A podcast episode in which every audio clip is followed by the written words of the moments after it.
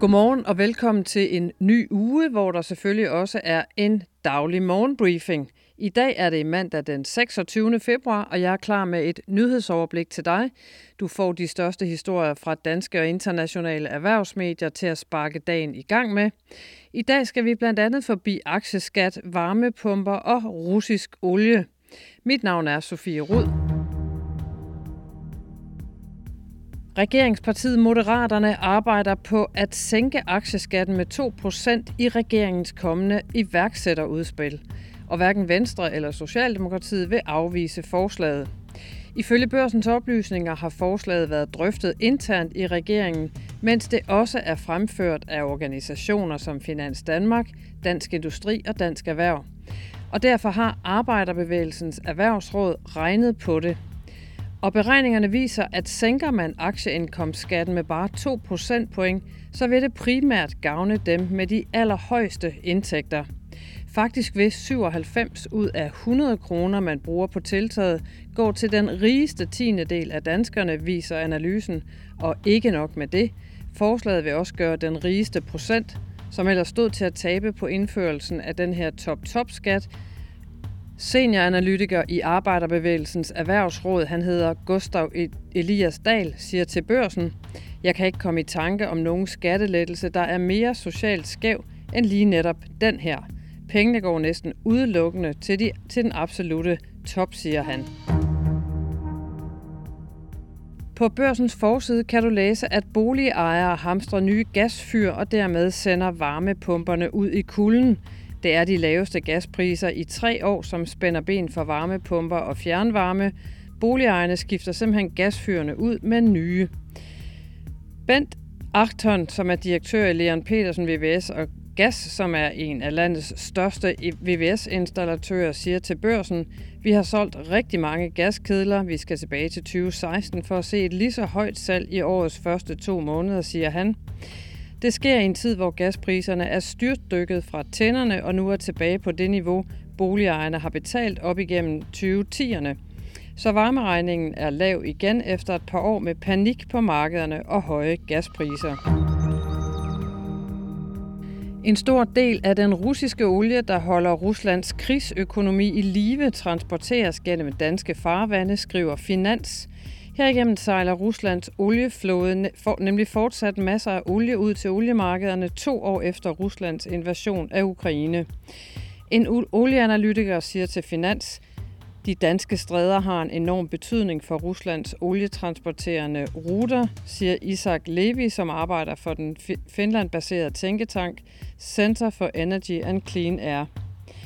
Selvom olien udgør en sten i skoene på EU's medlemslande og deres forsøg på at kvæle den russiske økonomi ved hjælp af sanktioner, er muligheden for at begrænse sejladserne dog tæt på ikke eksisterende, lyder vurderinger fra flere eksperter i finans. Det er nemlig i realiteten yderst begrænset, hvad Danmark kan gøre ved det, fordi de danske stræder er indmeldt som international farvand, der sikrer skibe uhindret passage og besværliggør tilsyn og brugen af sanktionsinstrumenter.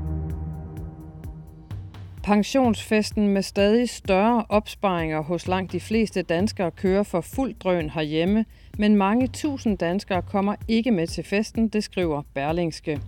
De har enten slet ingen eller en meget lille opsparing til pension. Nye tal fra Forsikring og Pension viser, at der i dag er 12,5 procent af danskerne mellem 25 og 59 år, der slet ikke har nogen opsparing. Det vil sige, at 338.000 personer, hvoraf 240.000 er på overførselsindkomst, mens 78.000 er lønmodtagere, og de 18.000 er selvstændige, ikke har nogen pension. Og det er først og fremmest de to sidstnævnte grupper, der har et problem, fordi de risikerer at gå voldsomt ned i levestandard den dag, de stopper med at arbejde. Det er lidt af en akilleshæl i det danske pensionssystem, fordi vi selv sparer op til vores egen pension – Restgruppen, altså dem uden opsparing, kan nemlig ramme hele den danske økonomi, fordi de skal have højere offentlige ydelser. Samtidig kan de, som sparer meget op til pension, se på, at de via skatterne skal være med til at finansiere højere offentlige ydelser til dem, der ikke sparer op. Det kan få opbakningen til hele vores pensionssystem til at falde, skriver Berlingske. Vi skal til udlandet. Måske har du lagt mærke til succesen hos den amerikanske chipproducent Nvidia den seneste tid. Allerede nu skifter behovene hos kunderne i chipmarkedet, og det kan forme fremtiden for Nvidia, som nærmest har oplevet en eksplosion i sin aktiekurs den senere tid. Nu tegner der sig nemlig et voksende marked for en ny type chip, der ikke blot skal træne de her kunstige intelligensmodeller, men derimod få modellerne til at køre, det skriver Wall Street Journal. Og det har skabt usikkerhed om, hvorvidt Nvidia er klar til et ændret behov i markedet. Indtil videre er Nvidia vokset til en markedsværdi på 2 billioner dollars på træningschipsene, men bag virksomhedens succes ligger også en udvikling i behovet for den nye type chips, skriver avisen. Nvidias finansdirektør, som hedder Colette Kress, afviser, at der er grund til bekymring for, om Nvidia kan klare sig i markedet for den nye type chips. Det siger han til Wall Street Journal. Krigen mod Rusland har kostet 31.000 ukrainske soldater livet. Det fortalte Ukraines præsident Volodymyr Zelensky på et pressemøde i Kiev søndag eftermiddag. Ifølge flere internationale medier, blandt dem nyhedsbyrået AFP og Bloomberg. Dermed sætter præsidenten for første gang tal på, hvor mange ukrainske soldater, der har mistet livet under den to år lange krig. Søndag sagde Zelensky, 31.000 soldater er døde i krigen, ikke 300.000 eller 150.000, eller hvad end Putin og hans lyvende inderkreds hævder, men hvert af disse tab er et stort tab for os, lød det fra Ukraines præsident. For, forløbig er tabstallet ikke bekræftet af uafhængige kilder. Fredagens aktiehandel i USA var afdæmpet, men det blev dog stadig til, en, til et beskeden plus og dermed endnu en omgang rekorder. S&P 500 steg med 0,1 procent til 5.088,80 indekspoint og nåede dermed årets 13. rekord, mens Nasdaq omvendt satte sig med 0,3 procent. Har blæste de danske C25-aktier til gengæld på de amerikanske aktierekorder fra sidste uge og satte kursen stik mod rødt fra morgenstunden. Tunge aktier som Mærsk A og B samt Ørsted og Vestas trak solidt ned med minuser på omkring 2-3 procent, mens toppen det meste af dagen blev domineret af Zealand Pharma, Bavarian Nordic og Danske Bank. Samlet lukkede C25 nede med et minus på 0,28 procent. Du kan følge markederne hos Børsen Investor i løbet af ugen.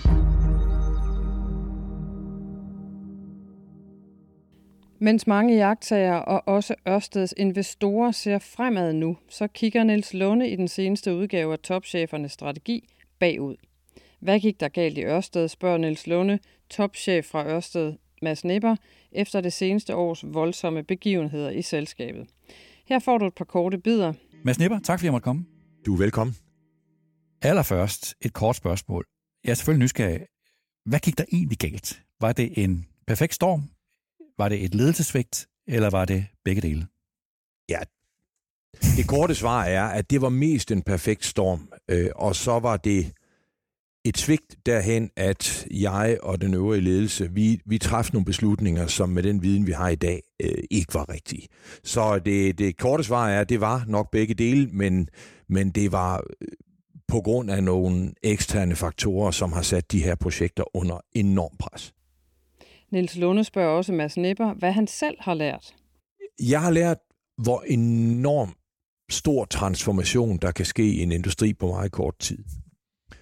Og øh, jeg har også lært, hvor vigtig sammenhængen mellem de beslutninger, der træffes i dag, kan være om rigtig mange år.